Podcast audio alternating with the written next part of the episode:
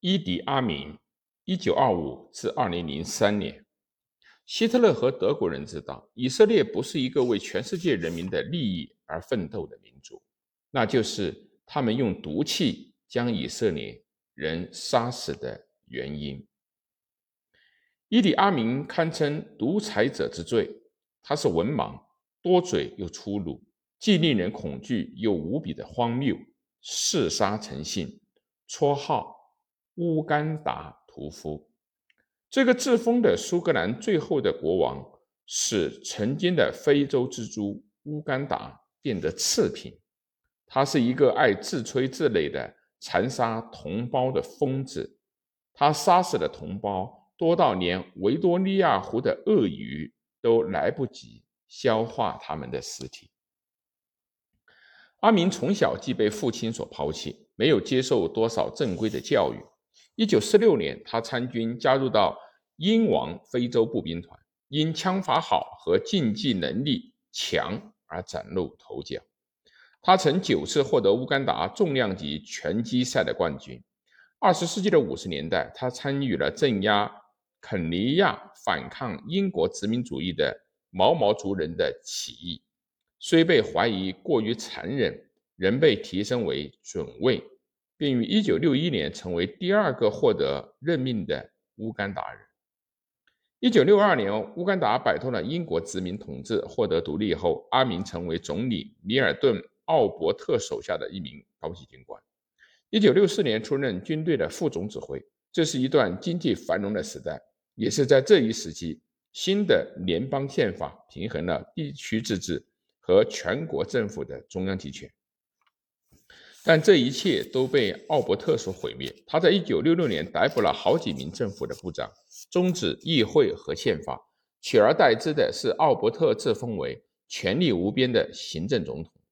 阿明成为总军队的总指挥，在镇压反对奥伯特的政变中起到了主导作用，导致数百人丧生。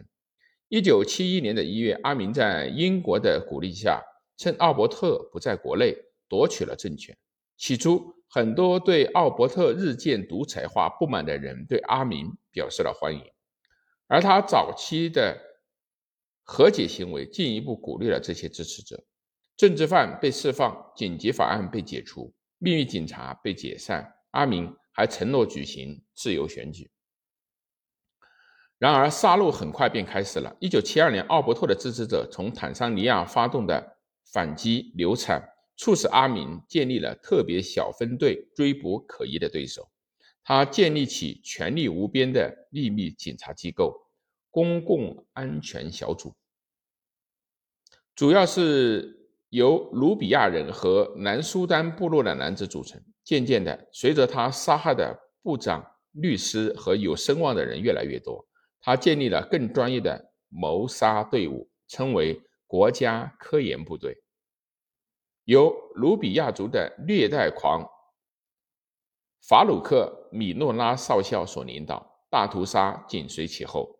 最初是针对奥伯特的南哥族人和相邻的阿乔利人，但任何可疑的持意见者都被认定是合法目标。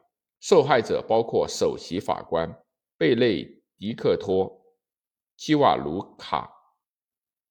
乌干达央行前行长约瑟夫·穆比鲁，圣公会大主教贾纳尼·鲁温和阿明的两名内阁部长。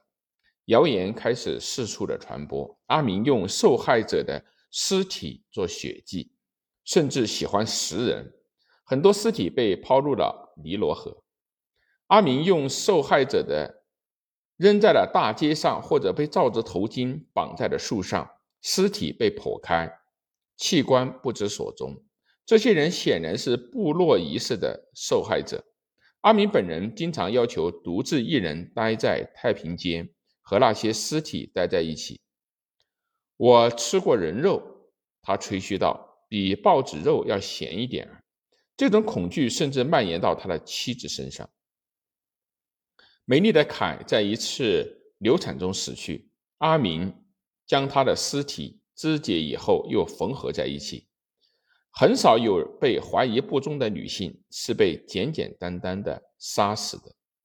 渐渐的，阿明走上了独裁的道路，大量资金被转用于支持乌干达军队。一旦出现资金的短缺，阿明就下令央行发行更多的货币，通货膨胀肆虐，经济生活水平下降，消费品变得很短缺。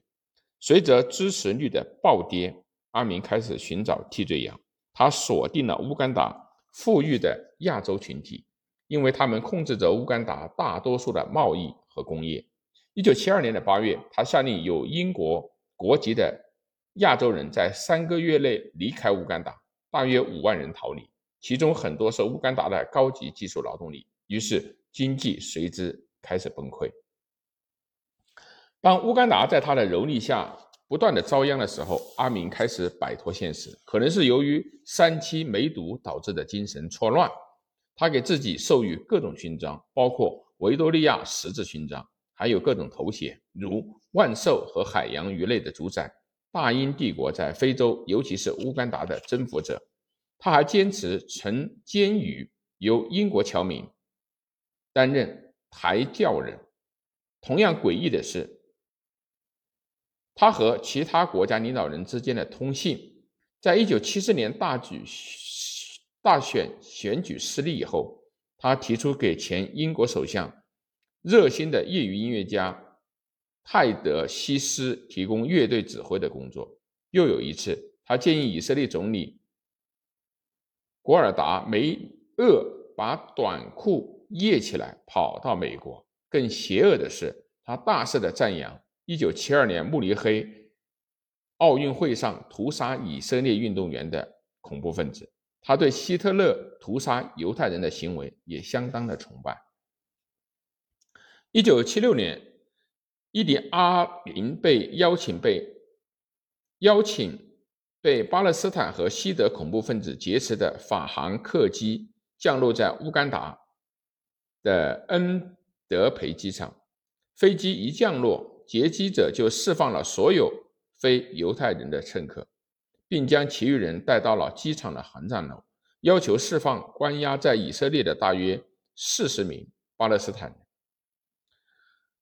后又要求释放关押在肯尼亚、法国、瑞士和西德的十三人。机长米歇尔·巴科拒绝丢下其余的乘客而离开。一名法国修女提出代替一名人质，但被乌干达士兵胁迫所离开。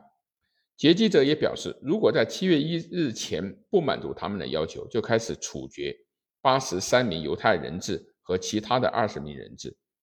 七月三日晚，在最后期限被延长后，以色列的总理拉宾派遣了一个突击队执行突袭任务。突袭非常成功，任何人都没有料到，遥远的以色列会派人跨越半个非洲拯救自己国家的公民。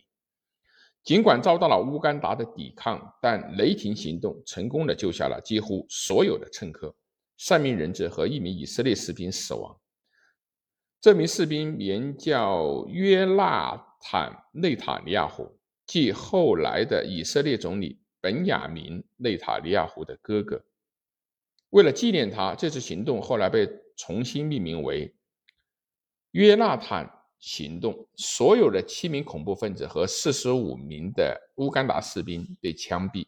整个袭击持续了约三十分钟。这次突袭经取得了惊人的成功，彰显了以色列军事实力和胆量。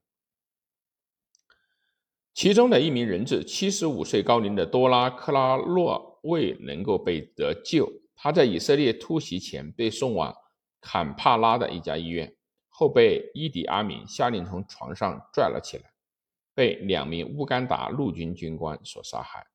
一九七九年，随着乌干达经济和社会的崩溃，阿明在国内非常不得人心。他试图通过侵略坦桑尼亚转移国内的视线。